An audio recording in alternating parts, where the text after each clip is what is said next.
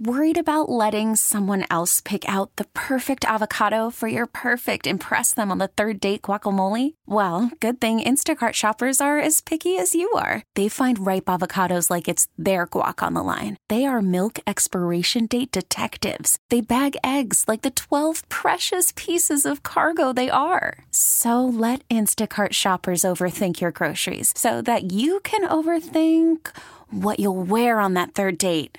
Download the Instacart app to get free delivery on your first three orders while supplies last. Minimum $10 per order, additional term supply.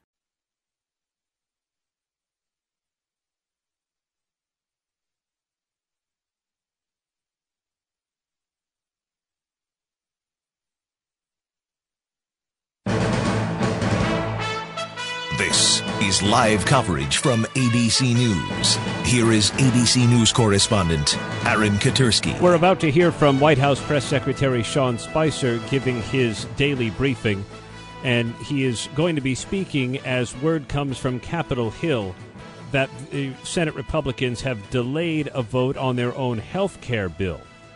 Senate Majority Leader Mitch McConnell leads a party too divided right now to pass its replacement for Obamacare, and Republican senators have been invited to the White House later today. ABC's Kenneth Moton is there. Uh, what's going to save this bill, Kenneth? Well, Aaron, I think some cooperation by those uh, and negotiations between the president and this White House and not only Senate GOP leaders, but also those senators who are going to vote and those Republicans who've just been extremely hesitant.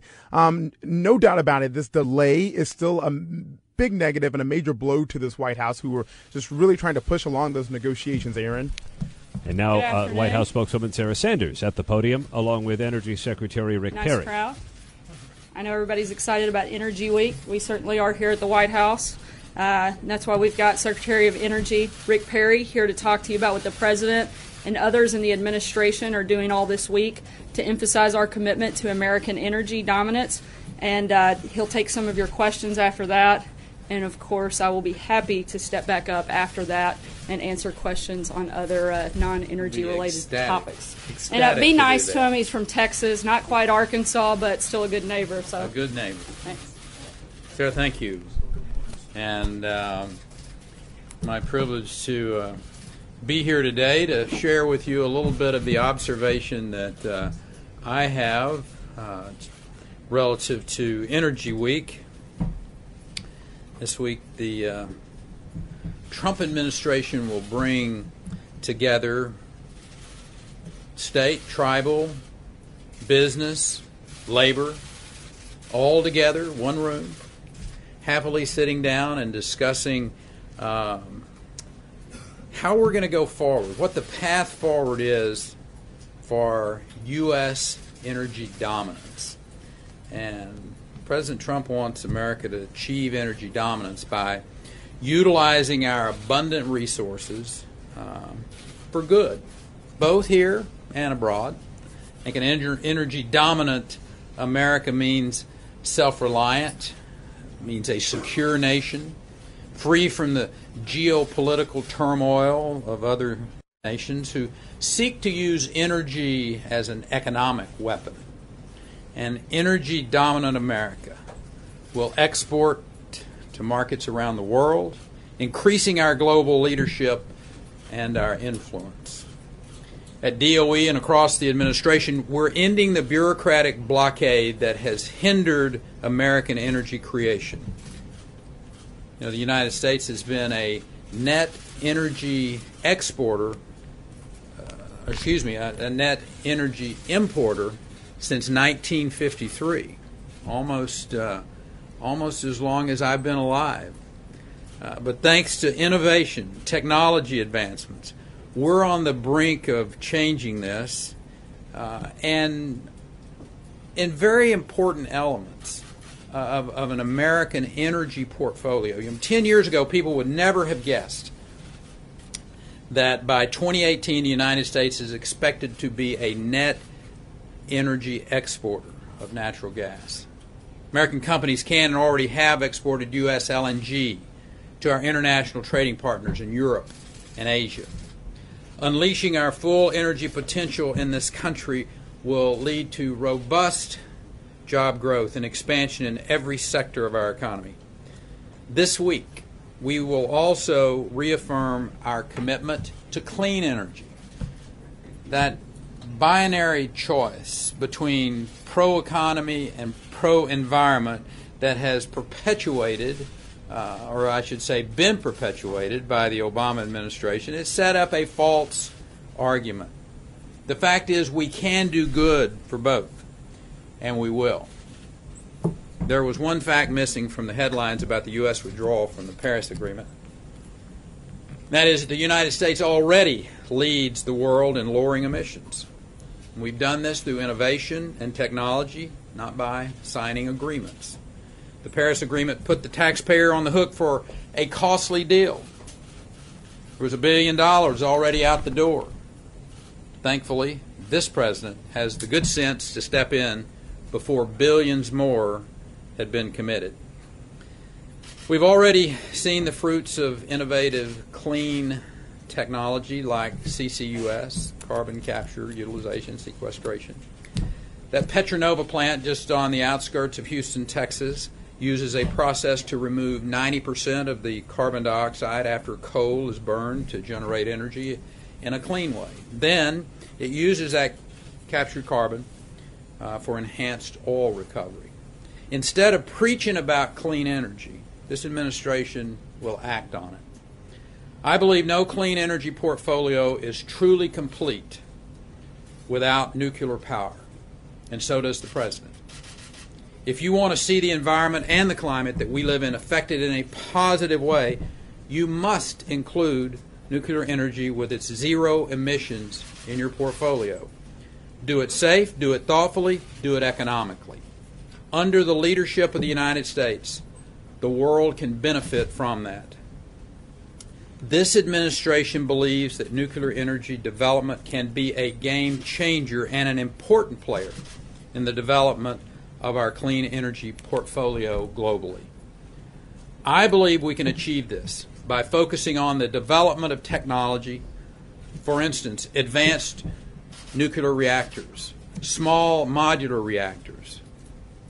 Under President Trump's leadership, we will continue to advocate for a very broad, all of the above energy portfolio to allow the United States to achieve energy independence, dramatically reducing our trade deficits and create jobs beyond the 6.4 million Americans who are currently employed in that sector. We look forward to hearing from Americans this week about how we can best move forward to reduce unnecessary government regulation and bureaucracy to promote jobs and economic growth in the energy sector. For years, they have been overregulated by Washington politicians and bureaucrats who believed they knew best. The lecturing is over with, and now it's time that we listen. With that, I will attempt to uh, answer your questions. On, on nuclear power, what specifically do you want to do to accelerate its development? And as has been seen in Georgia, there are still problems. The Obama administration greenlighted two plants. They're bogged down, primarily because a lot of American companies haven't built a nuclear power plant in three decades. There's a technology gap there. So how do you deal with that, number Yeah. one? And number two, if this administration does advance the production of nuclear power, does it believe Yucca Mountain needs to be opened up or that needs to be reconsidered as a repository for nuclear waste? Well, it's very, I think, a, a very astute question you ask about the issue. For 30 years, the supply chain basically was stagnant. Uh, it was allowed to, uh, to atrophy, if you will. Uh, this administration truly believes in an all of the above approach, uh, allowing uh, nuclear energy to come and, and play an important role in a very diverse portfolio. So the idea that uh, overregulating uh, and, and industry uh, is, is that is one of the challenges. And it's not just about the United States from the standpoint of our being able to have an energy source uh, that is reliable, that is zero emission. It's about America maintaining or, or, or regaining, maybe a better word, our leadership role in nuclear energy because the Russians and the Chinese are very actively uh, engaged in uh, across the board globally uh, to go put their technology to gain and leverage their political um, place, if you will, using nuclear energy as one of the uh, the levers. So th- this is a lot bigger issue than just allowing the United States a couple of plants in the southern part of the United States. It's a lot bigger than that. It's a lot bigger than, than, just making sure that Westinghouse continues to be a stable American company. This is a massively important issue for the security of America and the security for America's allies. So we're going to take keeping uh, that from uh, Rick in Perry, who's uh, at the briefing room of the White House, to Senate Majority Leader Mitch McConnell, who's decided to delay a vote on health care. You're listening to live coverage from ABC News. That we have that we're continuing to try to litigate. Uh, consequently, we will not be on the bill this week, but we're still working toward getting uh, at least 50 people in a comfortable place. We're going down to the White House at 4 o'clock. The president invited us to come down. The White House has been very much involved in these discussions. They're very anxious to help, and we appreciate the invitation, and I hope all of our members will head down. I think that will likely uh, be the case. Well, the schedule may have changed a little bit, but one thing that hasn't changed, and that is Obamacare is collapsing. It is a failed system that needs to be replaced, and uh, we believe that the legislation that we're uh, trying to get up on the Senate floor and considered there uh, will take America in a better direction. It'll help bring stability to the marketplace, that'll bring affordability to people across this country who are suffering under the curse of high premiums and high deductibles and high out of pocket costs. Uh, so much so that since 2013 in the individual market, uh, premiums across the country have literally more than doubled. That has to be addressed. Uh, we want to make sure that we are preserving the access that people have uh, to coverage for uh, pre existing conditions. And uh, also, we want to make sure that Medicaid is sustainable, not just for today, but for the future as well. And that we give states more flexibility to design programs that make sense for their populations and seen many of the experiments and examples that have worked around the country where they're operating it in a much more cost effective, efficient way, saving taxpayer dollars and delivering high quality health care to the people in their individual states. Uh, those are our objectives in this. Those continue to be our objectives. And uh, as I said, while the schedule may have slipped a little bit, uh, we are intent on rescuing Americans from a failed system that has uh, driven up their costs and made it uh, more difficult for them to find coverage. Uh, the pain of Obamacare continues to get worse around the country. I was in Wyoming this past weekend visiting a, a hospital, talking to doctors and nurses and patients, so many of them impacted uh, in a bad way by the Obama health care law. I just had a woman in the office this morning from a small community uh, in Wyoming, lost her insurance when Obamacare came into play because it was good enough for her and her family, but apparently it wasn't good enough for the Democrats. Uh, she now, she and her husband have a policy it's expensive. It doubled in cost. Her deductible is $6,500, and she's for her as well as 6,500 for her husband. She says he will not go to a doctor. He is counted as somebody insured under Obamacare, but according to them, he doesn't have usable insurance.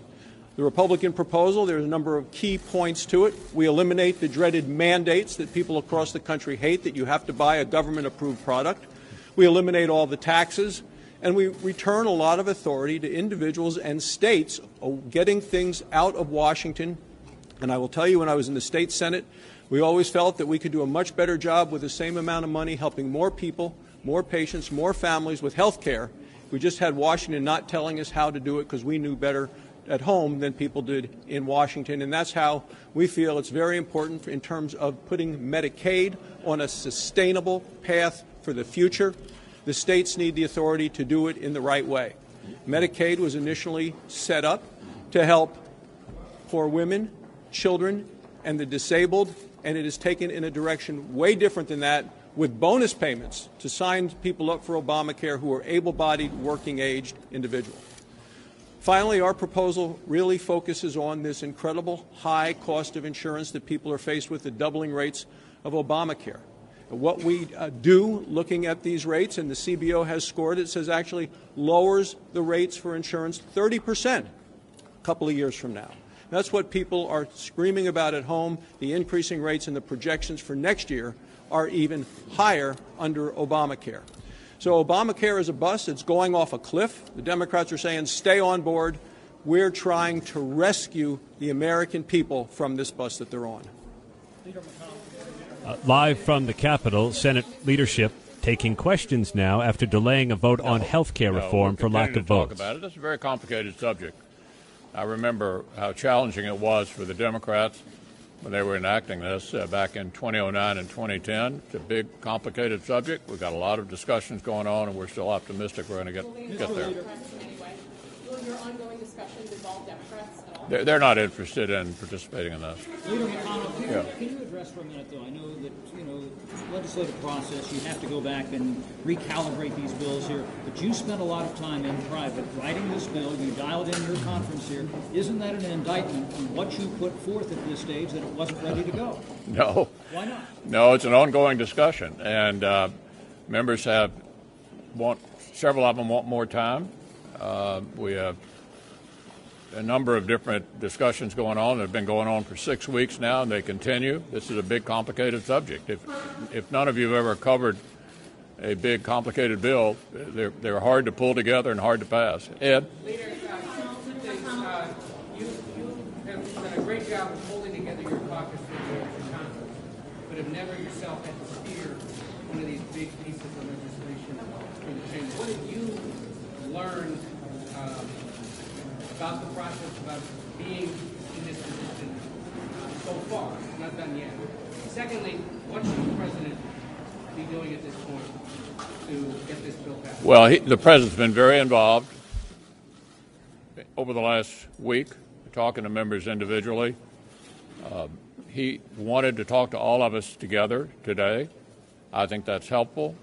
And um, look, uh, co- legislation of, of this complexity uh, almost always takes longer than anybody else would hope.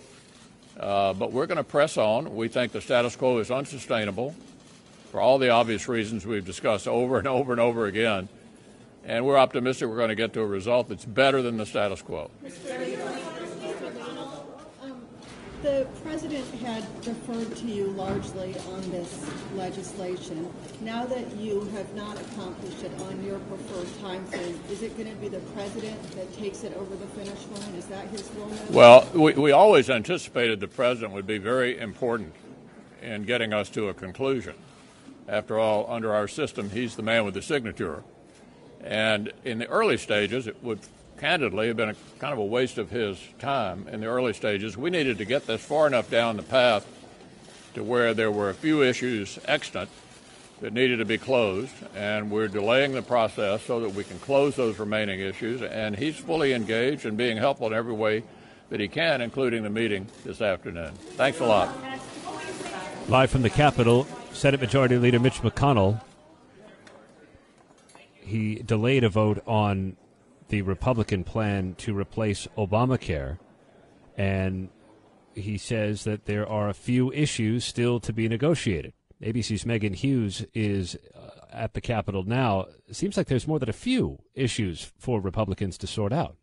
Oh, that's right, Aaron. And, and the question this entire time has been how to balance this group of conservative Republican lawmakers that say this doesn't go far enough and this group of more centrist lawmakers who are concerned about deep Medicaid cuts in their states. And if you give to one, you may lose votes on the other side. Now, obviously, the president is trying to put as much pressure on as possible. And a lot of members, McConnell said there, did appeal to him for more time to go through this. They didn't feel this was enough time. So at least today, he's giving them an olive branch to say, I'm listening to you. Now let's try to move the ball forward with all of the power of the White House behind me. And there's a big bus waiting outside the Capitol to take Republicans uh, down to the White House. right? And and you heard McConnell there in, in his remarks urging all of the members to accept the president's invitation. The president has been reaching out to them over the weekend. The vice president and several White House officials meeting behind closed doors on Capitol Hill today. Now, you wonder substantively what's going to change to get some of these members on board because right now it doesn't seem to be necessarily a problem just with the process as I mentioned some lawmakers wanting more time, but a lot of them have real substantive problems with this bill. ABC's Megan Hughes at the Capitol, where Republican leader Mitch McConnell, for lack of votes, delayed a vote on the Senate health care plan to replace Obamacare. At the White House, the briefing is underway with Energy Secretary Rick Perry taking questions on what nonsense. is supposed to be a focus on energy at the White House this now, week. Uh, President Trump has certainly been tweeting on a number of other things, and, and health care is going to be his focus later today when he hosts Republican members of the Senate for some kind of discussion to see if they can move the ball forward. Republicans tried at least 54 times to repeal President Obama's health care law. Now they control all of Washington. Washington, they are still having trouble doing it. I'm Aaron Katersky. You're listening to live coverage from ABC News. Let's get back to the White House now, where Energy Secretary Rick Perry is in the briefing room taking questions from reporters before Sarah Sanders, the White House spokeswoman, uh, takes additional questions on a range of topics. Okay, Europe. If I can, Secretary, uh, Secretary Perry, thanks for being here. I want to ask you about coal specifically. The EPA Administrator Scott Pruitt earlier this month said and he was quoting, he appeared to be quoting the Department of Labor statistics. He said very simply, the U.S. has added almost 50,000 jobs in the coal sector. In fact, the coal portion he was referring to since the fourth quarter. In fact, the coal portion itself has only grown 2,400 jobs, and in the last month, it only grew 400. There are only a total of 51,000 coal jobs in this country right now. So is it misleading Americans? While Energy Secretary Rick Perry continues to take questions at the White House before Sarah Huckabee well, Sanders steps to the podium, uh, what happened in Senate the last uh, Democratic leader Chuck Schumer has uh, decided to come out to talk to reporters about, healthcare. the health care bill Democrats that will be delayed until after the July 4th recess.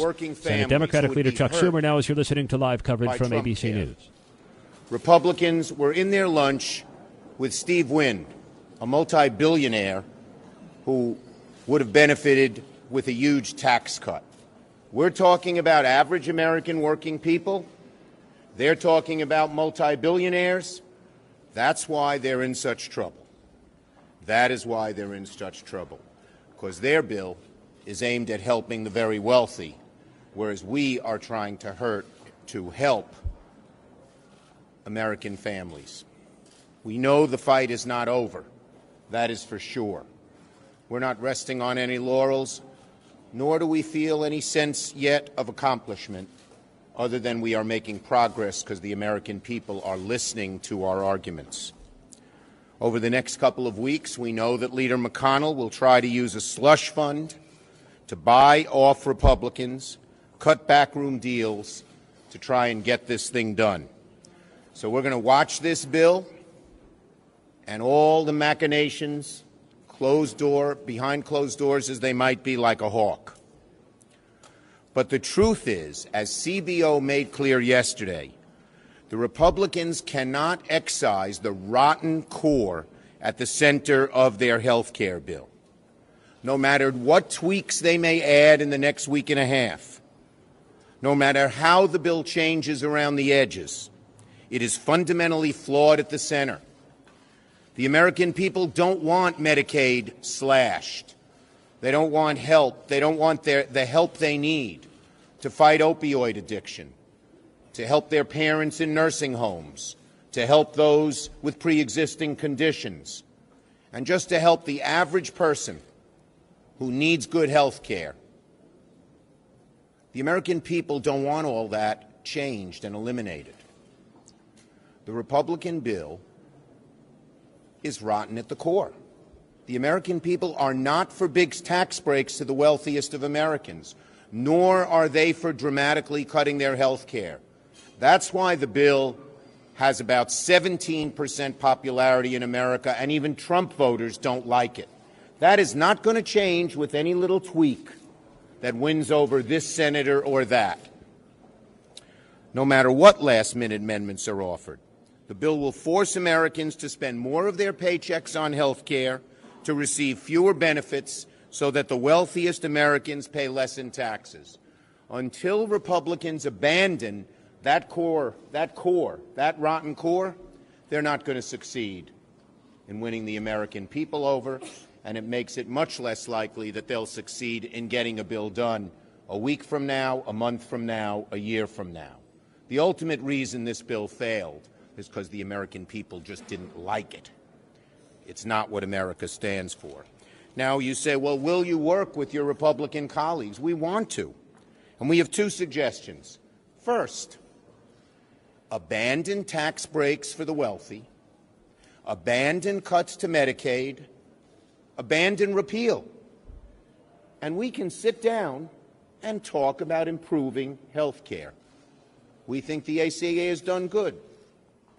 We're the first to say it needs further improvement. We want to sit down and talk to you about it. But we're not going to be in a position where we say, okay, only 15 million people will be uncovered. We'll support that bill. Billionaires will only get a $40,000 tax break instead of a $57,000 tax break. That's not the kind of compromise we're talking about. They really need some structural revision. And we have a second suggestion for our Republican colleagues to work with us. Abandon the closed door, secret process they have used. Go to regular order. Have committee hearings. Allow amendments. And go back to the idea that you need 60 votes, a bipartisan majority to pass a bill, and we can start over again and work together and try to get some improvements in our health care system. But if our Republican colleagues stick to this base bill, which so hurts working families, which so benefits multimillionaires and them almost alone, we're going to fight the bill tooth and nail, and we have a darn good chance of defeating it a week from now, a month from now, a year from now. Senator Durbin. Live from the Capitol, that's Democratic leader Chuck Schumer reacting to the decision by the Senate Republican majority to delay a vote on health care because of too many Republican defections.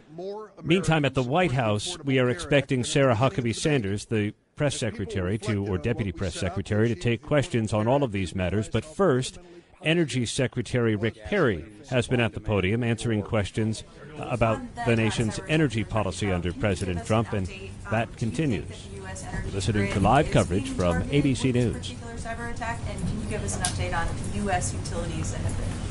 Listen, I don't. Uh, I, I, don't have any reason to be different from you that, that think and know that there are uh, cyber actors out there, cyber terrorists. Uh, they may or may not work with nation states. They may be lone uh, type ranger uh, attackers, if you will, that would try to get in to hold companies, countries hostage in some form or fashion. So, um, you know, whether it's a particular um, country, you know, I, I don't have any uh, reason to, uh, to, to point at one country and say this one is, um, you know, we know that they're involved in certain places in the world. They're out there.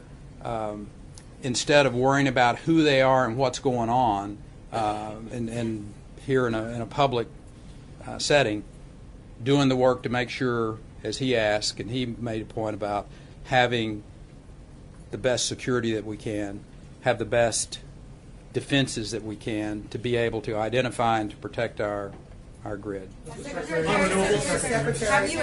Thank you. You've mentioned the Paris Climate Agreement a number of times. President Trump said he wanted to get a better deal. Has he or you or anyone in this administration begun that process? And do you think it's possible, given that a number of leaders have said it's a deal that can't be renegotiated? Um, I'm pretty sure the President of the United States wakes up every day thinking about how to get a better deal in a host of different things. Specifically to that, I never said, Mr. President, let's talk about what the better deal is. Uh, with that said, I don't have a problem whether it was renegotiation of NAFTA, which some of you have been around here long enough to know that I was involved with the original um, NAFTA uh, negotiations, and I think you know, uh, renegotiate the deal, get a better one. That's what President Trump does. Uh, that's his mindset, and I think our allies and our those that may not be our allies need to understand that uh, that's where we're going to be coming from. On renewables, Mr. Secretary, you mentioned that you did this work in Texas. Uh, what do you see as the role you, you've mentioned at greater length, whether it's um, fracking or clean coal, as you cited it, or nuclear? Where do you see the role for renewables moving forward from this administration? I think the uh, renewables are uh, proving themselves to be a valuable part of a, a, diverse portfolio. So I, I full well expect solar and uh, wind and maybe some forms of energy that we don't even know yet. That, that one of our, you know, extraordinary uh, national labs is being looked at right now that may give us some potentials that we don't even realize we have. Yes, ma'am. Right in the middle. Peter's question about uh, jobs because that's where a lot of the jobs are happening now, especially seeing solar and wind. So, do you see this as a growth for America, for the American job market? Sure. Sir, I want to go back to a piece that really has not been talked about: the issue of coal. Um, there are some uh, critics who are saying this administration wants to make coal great again. Talk to, talk to me about and us about your plans with coal. Um, it is it is basically being wanted by many countries around the world, and we still have yet to figure out a clean enough use for it as you're dealing with climate change issues. Well, I'm not sure if I agree with your observation that we haven't figured out a, a, clean use for coal yet from the standpoint. Clean it. Well, there, there's some that, that you can't make it clean enough. So, I, and I guess that's who I'm referencing to. But when you can take 90% uh, and upwards of the CO2 out of the air when you're burning coal, uh, you know, I, I, I, don't know how high you have to raise the bar to make some people uh, happy.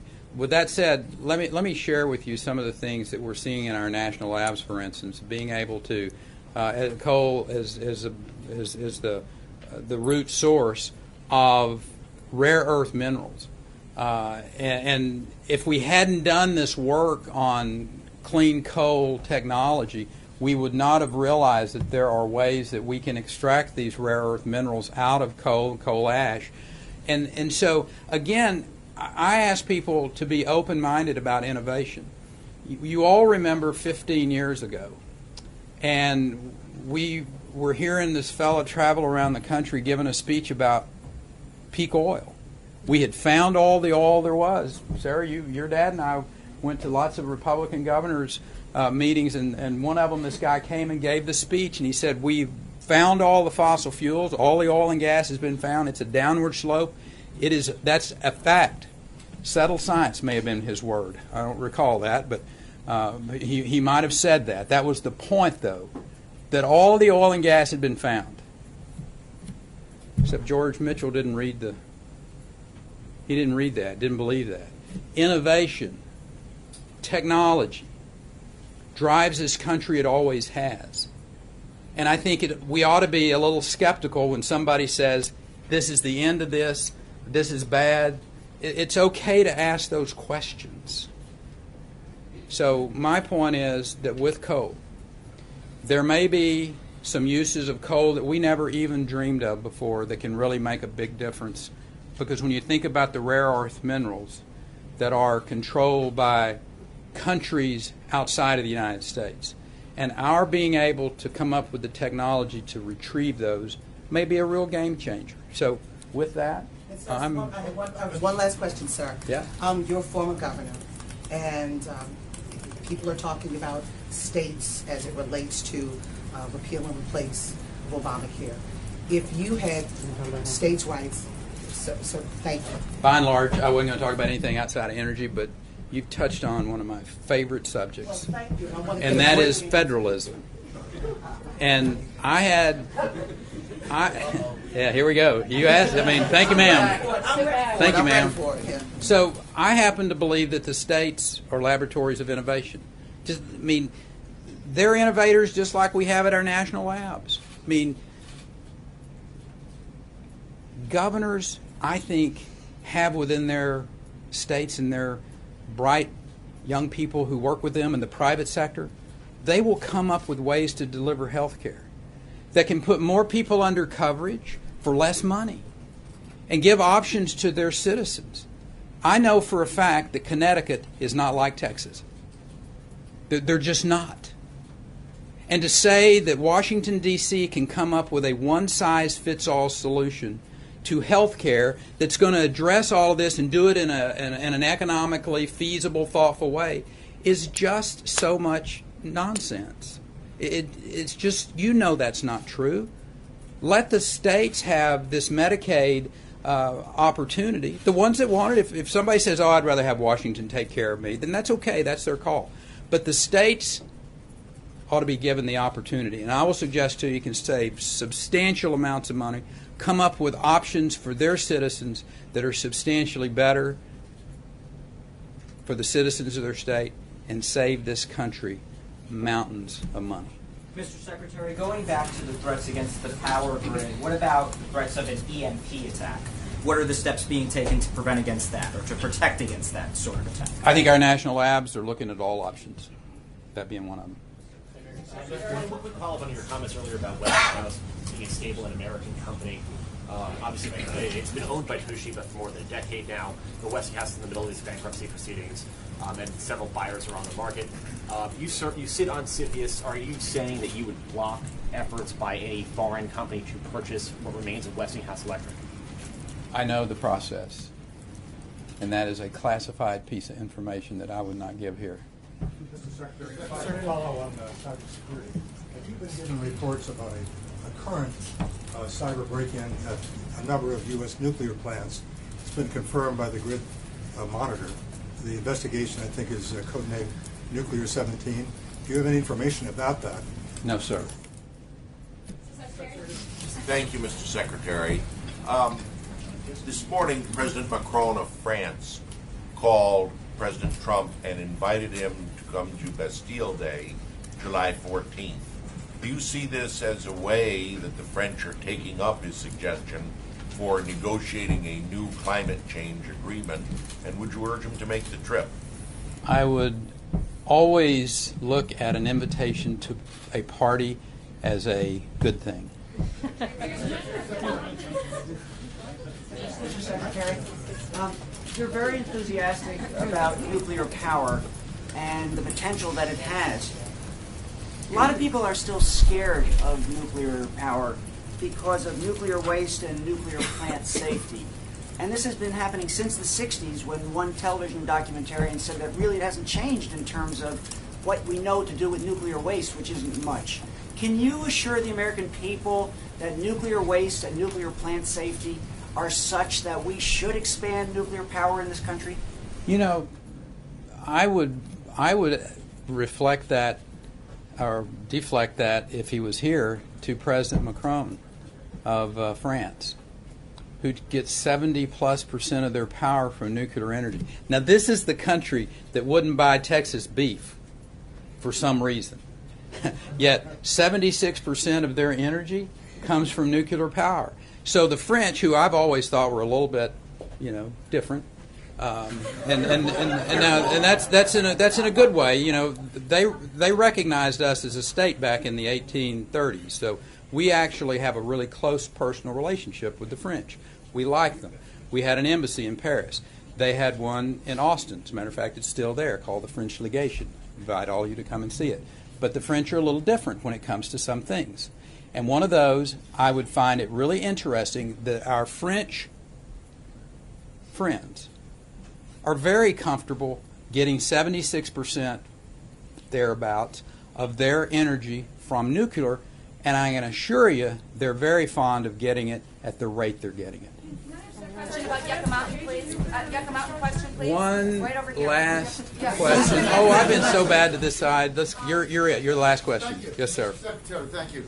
You mentioned uh, federalism, the power of governors. Uh, recently, as you know, the Trump administration has scrapped the Clean Power Plan, which was hampering many states.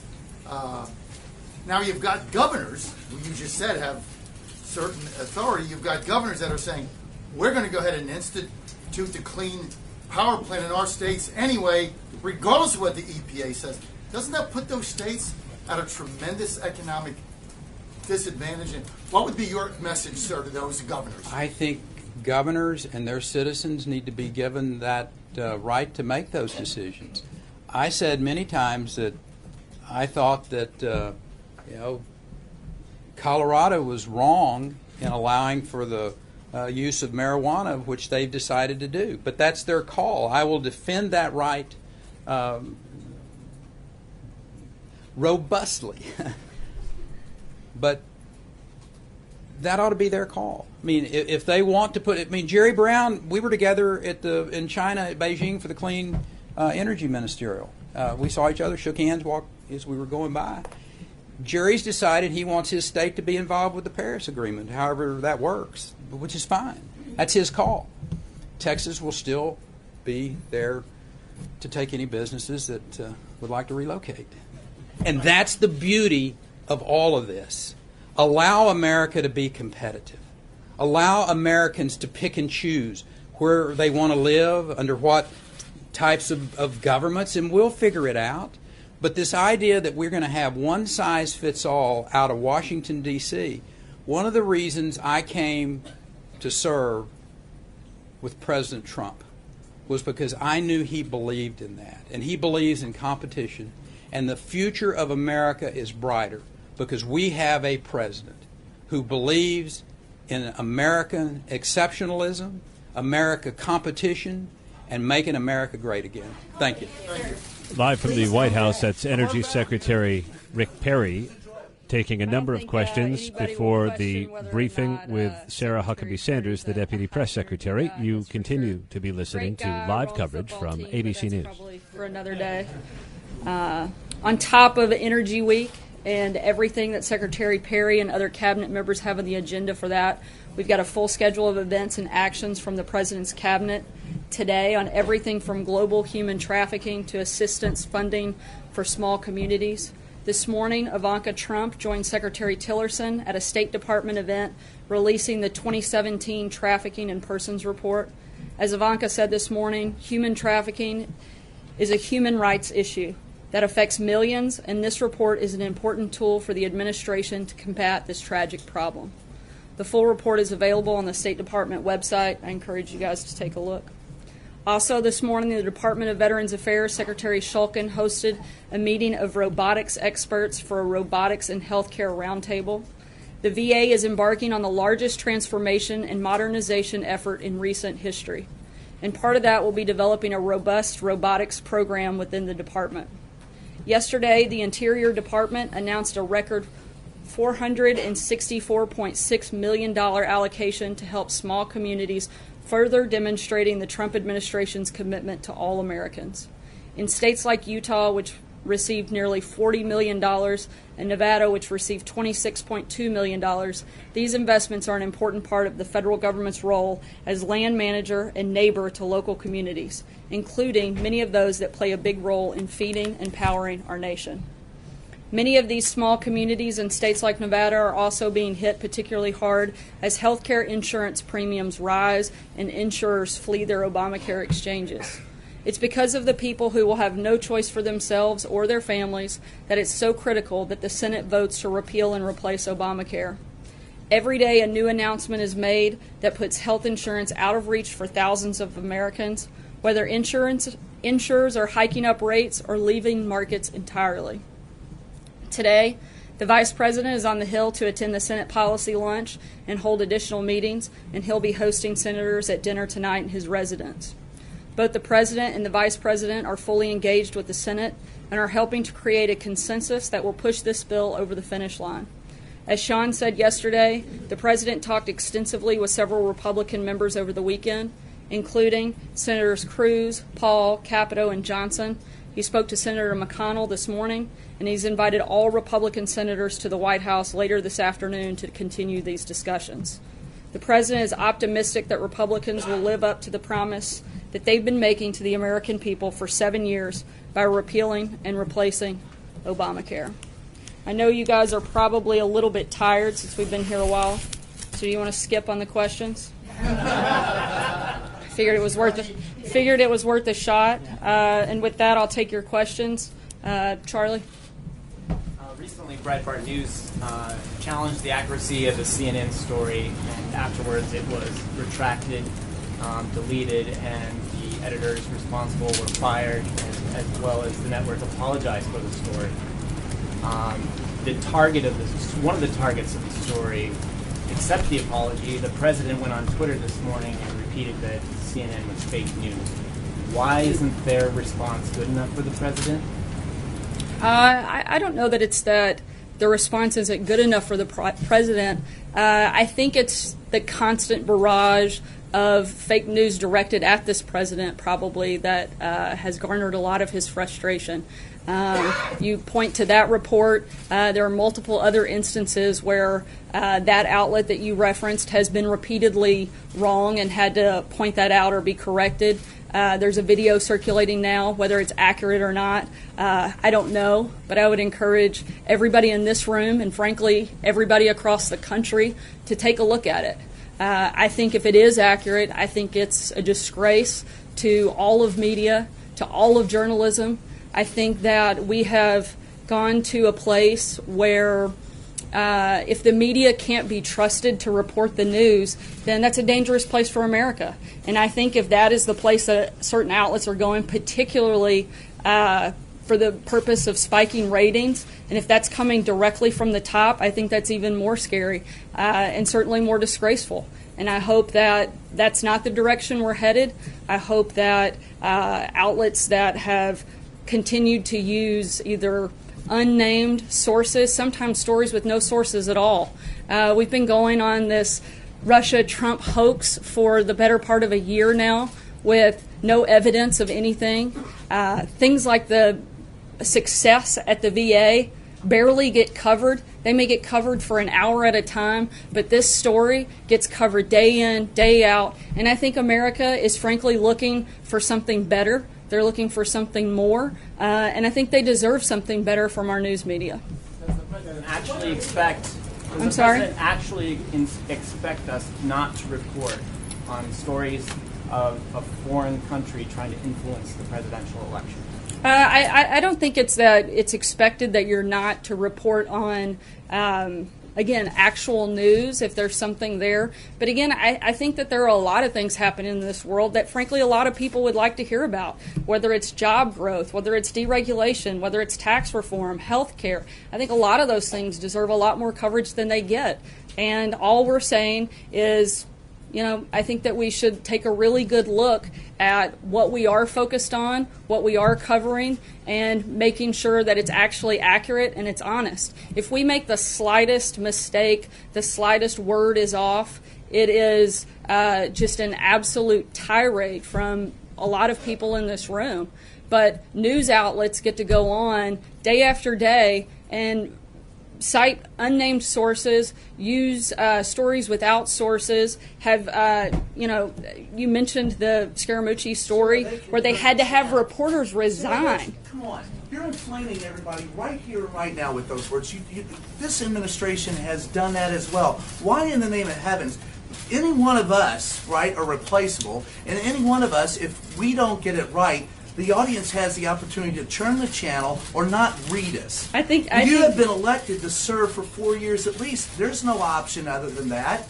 We're I here think- to ask you questions. Right. You're here to provide the answers. And what you just did is inflammatory to people all over the country who look at it and say, see, once again, the president is right and everybody else out here is fake media. And everybody in this room is only trying to do their job. Well, I, I just I, I disagree completely. First of all, I think if anything has been inflamed, uh, it's the dishonesty that often takes place by the news media, and I think it is outrageous for you to uh, accuse me of inflaming a story when I was simply trying to respond to his question. Kevin. Thank you, Sarah. I just uh, rapid fire because I know we're, uh, we've had a bit of a long briefing here. Would it be fair to uh, let me ask you this way? How would you describe the president's mood on health care? Uh, concerned, uh, still encouraged, and uh, what did you make of the CBO score? Uh, if you talked to him about that, and then secondly, I want to ask you about uh, the warning to Syria. What's the message that the administration wants to convey, not just to the world community, but also to the American people who see headlines like that and they wonder, are we hurtling headlong into a major situation in that part of the world? Uh, I'll start with healthcare first. Uh, obviously, we're continuing to be optimistic. The president is committed, as he said, uh, and all the members of the administration have said repeatedly, to repealing and replacing Obamacare, working with the Senate, working with the House, making sure we get the best bill. Uh, for us, it's never been about the timeline, but about getting the best piece of legislation that helps the most Americans. Um, and that's what we're continuing to do day in, day out. That's the reason the president has asked members of the Senate to come here today uh, so that we they can talk through that, so that they can figure out the best way to move the ball forward. That's the goal of the meeting this afternoon, uh, and that's the goal of the administration. In terms of uh, the CBO score, uh, as we said yesterday, the CBO is a budget office, and while it does uh, very well at times uh, predicting things on budget, whether it's revenue or spending, uh, I don't think it does a great job. And I think the administration's been clear uh, and consistent that we don't always agree that it does a great job predicting coverage. I think we saw that. Um, given their history, they uh, projected that um, Obamacare, there would be 24 million people that were part of that. There were only 11, uh, and that number is dropping every day. Uh, so I, I, don't have a lot of confidence in that number uh, on that part, but I do think that some of the places where they do a good job again are on the budget and the revenue side. And the CBO score that they pointed out was that it would cut deficits by $300 billion and cut taxes by $700 billion. I think those are good things, and I think when they focus on the budget side, that's probably a good thing. And I think you had a second part. Sorry. Uh, the warning to Syria. What's your message uh, to the international community and uh, also to the American people who may be concerned when they read a headline like that, that they're thinking, well, we may be hurtling toward a situation that involves the U.S. in that part of the world? Uh, I think that the message from the statement yesterday um, was extremely clear. I don't think it was a gray area. It was pretty black and white. Major. Can you explain, because you went on the record this morning, what the process was that led to that statement last night? Were members of the team at the State Department or the Defense Department taken aback by that statement, or were they fully involved? Can you give us an idea of how the process internally worked to deliberate that statement and then create the statement for public release? I can tell you that uh, leadership from the State Department, uh, DOD, DNI, the CIA, uh, as well as members of the administration within this building, uh, were part of that process from the very beginning and fully aware. Can you give us a timeline from the very beginning? Was that a yesterday or? I'm not going to walk through uh, the detailed process of a timeline on how that was released for intelligence purposes. You just said you accept or find valid the CBO numbers on the budget side. Is that yeah, true they're, throughout? They're, they're, I mean, they're a budget. Yesterday. They're a budget office, uh, and I think on the initial numbers that we saw uh, from that, the cutting of the deficit, the cutting of taxes, I think that that's where historically they've been more accurate as well. It's not just my, you know, like I've decided that, but historically that's where they've been. Of, of the public looking at this, would this administration accept the budget and revenue numbers that were published yesterday as generally speaking valid and, and, and worth taking seriously? Uh, I would think so for the most part. I think um, in in large, yes. Jennifer. Two things, one on Google and one on the economic forecast. So European officials have slapped Google with this $2.7 million fine. Is the White House cool with European regulators hitting a U.S. company with a fine when our own Federal Trade Commission hasn't accused them of, of you know, anti-competitive behavior? At this point, I don't have anything uh, for us to weigh in on uh, the regulations of a private company, but if anything changes, I'll let you know. Okay, Kristen? Oh, the, sorry. On the International uh, Monetary Fund, so they lowered their forecast for U.S. Uh, economic growth down to 2.1%, which is lower than what the president has been hoping for. Can you share some reaction on, on what you think about this new IMF forecast? I haven't had a chance to dig into that, but uh, we'll certainly circle back with you on it. Sarah, Jim Sarah, Stinson? Sarah, you called on me, Sarah. Oh, sorry. I, Jim, let me take Kristen. I did call on her, and I'll come back to you. Thank you. I appreciate it. If Syria is poised to launch another chemical weapons attack, isn't that an acknowledgement that the airstrikes in April didn't work, Sarah? Uh, I, look, I think that um, our goal every day is to do what we can to protect uh, life in all forms and um, to take steps to move the ball forward in defeating ISIS, defeating all um, efforts of terrorism. And I think the statement yesterday helped do that. Why will a paper statement work, though, when airstrikes didn't dissuade Bashar al Assad? Uh, I, I don't know that it didn't, uh, based on what we know at this point. And, and just to follow up very quickly, was there a principals meeting, uh, a deputies meeting before that statement was issued by Sean Spicer last night? Uh, I know that there was a routine meeting that took place yesterday. I don't believe that, that there was uh, anything beyond that yesterday. Jim? Sarah, two questions, just like NBC. Given the, given the uh, news about CNN, Be careful letting NBC set your standard there, Jim. given the news about CNN's uh, erroneous story about Anthony Scaramucci, does the White House believe there are other Russia-related stories from major outlets that have not been retracted and are just as false, including the February 14th story in the New York Times about collusion between the Trump campaign and Russia, which James Comey called into question, which many believe the CNN story was based upon? Uh, I would have to look back at that specific story. There have been many uh, by the New York Times that I would probably disagree quite a bit with. Uh, I think you could take it pretty uh, straightforward that this administration disagrees with all of the stories that claim that the president and his campaign colluded with Russia in any capacity. So um, I think he's been extremely clear uh, that he believes that's a hoax and certainly something that's not true and didn't take place. And any story related to that, uh, you would, I think, find frustration from this team here. CNN retraction, uh, does the White House now believe the news media have an obligation to review stories on the Russian uh, Trump uh, issue and retract questionably sourced stories on the topic? I, I'm sorry, I'm not following the. Do you believe that uh, the media should go back and look at anonymously sourced stories on Russia and Trump, and you know maybe start a review process and retract where necessary? I think that'd be a great idea. Uh, I certainly don't think that you would get arguments from us if there were retractions from outlets on uh, fake stories. But I also think that you know there's a moment where we can all do better. And I certainly think that's what we strive to do every day, and hopefully that's the goal. Uh, I know it is of many, and hopefully it will continue to be of not just the news media, but everybody involved in the process to continue to do better, to continue to strive for excellence, and to continue to deliver the best we can for the American people. Kristen? Two healthcare questions. Um, Okay, so you accept the budgetary um, calculations of the CBO, but not the projections on how many people would be insured. What about their uh, projections on what would happen to premiums and deductibles? Is that something you accept or not accept? Uh, I, I mean, I think they said yesterday that the premiums would go down roughly uh, 30% by 2020.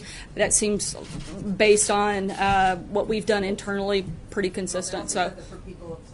For people of certain incomes, they would go way up. So you only accept them if they go down? No, but I think in general and largely they predicted that they'd go down 30% by 2020. Okay, and then another question. Um, the president promised that his health care plan would not have cuts to Medicaid. Does he believe that a family of four making sixty thousand dollars makes too much money that, to qualify for Medicaid? In other words, that that's just too high an income to be getting Medicaid? I, I don't know about a specific like level breakdown. And again, there's a reason he's bringing senators over here today to talk through. We know there's going to be changes. We know there's going to be adjustments. The thing that the president was committed to is making sure that anybody that currently receives Medicare, uh, that's not Medicaid, sorry, Medicaid, that's not touched.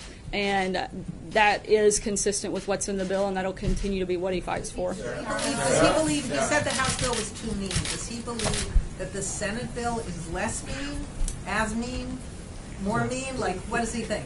I, I honestly haven't asked him whether or not he thinks the Senate bill, uh, the mood of it yet, but I'll, I'll check on that tomorrow and get back to you. Thanks, guys, so much. Have a good day. Live from the White House, spokesman Sarah Sanders, who said President Trump is still optimistic about health care reform despite a decision today from Senate Republicans to delay a vote for lack of support. A group of senators was invited to the White House this afternoon due to arrive about a half hour from now. Sanders questioned the assessment of the Congressional Budget Office that said 22 million Americans would lose coverage over the next decade, but she endorsed its budget and revenue numbers that showed a drop in the deficit. I'm Aaron Katersky. You're listening to live coverage from ABC News. Straight back to the White House with ABC's Kenneth Moton. Kenneth. Aaron, a number of big topics here for Sarah Huckabee Sanders to discuss, um, which is why I believe that we had this on camera briefing today. The White House has been a, just a flurry of activity, especially in the past few hours, especially since it came out that the healthcare uh, GOP debate and bill would be delayed or vote on that bill. Um, here is what I think. I think that when we know when it comes to this president um, who wants heart that's the optimal word here, Aaron heart, in this Senate GOP healthcare plan. It's the same thing he wanted from the House version of this bill. And this is what we saw. What does heart detail? What's going to be in this bill now um, as negotiations will start, as those GOP senators make their way down Pennsylvania Avenue? What, 52 of them who are loading up into uh, buses and a caravan that we're seeing live here at the Capitol coming down to the White House to talk with the president. As Sarah Huckabee Sanders just said, there are going to be changes. There are going to be adjustments. At this point, this is President Trump's show. He is now the coach who will be, as Mitch McConnell put it, will have to figure out the best way to move this ball forward, to move this, uh, to get this vote on this health care plan to get it passed in the Senate so then it could go back to the House and then there could be reconciliation so that eventually they can get a repeal and replace on the president's desk. That's the goal here. But when you have cuts to Medicaid that obviously these senators have issues with for their constituents, when you have a number of uh, issues with this bill that need to be hammered out, you can't do that in a few days before the July 4th recess then some time is needed. But the clock is definitely ticking, and this is definitely Mr. Trump's show when it comes to this health care bill, Aaron. ABC's Kenneth Moton at the White House, where the spokeswoman declined to characterize how President Trump feels about the current bill after he criticized the House version as too mean. She also declined to elaborate on the White House warning that Syria would pay a heavy price for another mass murder using chemical weapons. I'm Aaron Katersky. You've been listening to live coverage from ABC News. ABC News honored winner for the third straight year with the Edward R. Murrow Award for overall excellence in television and radio. ABC News, America's number one news choice.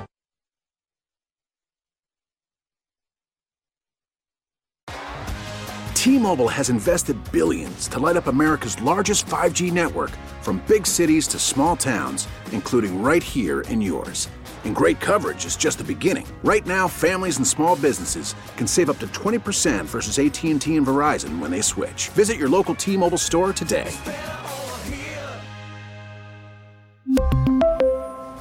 Plan savings with 3 lines of T-Mobile Essentials versus comparable available plans. Plan features and taxes and fees may vary.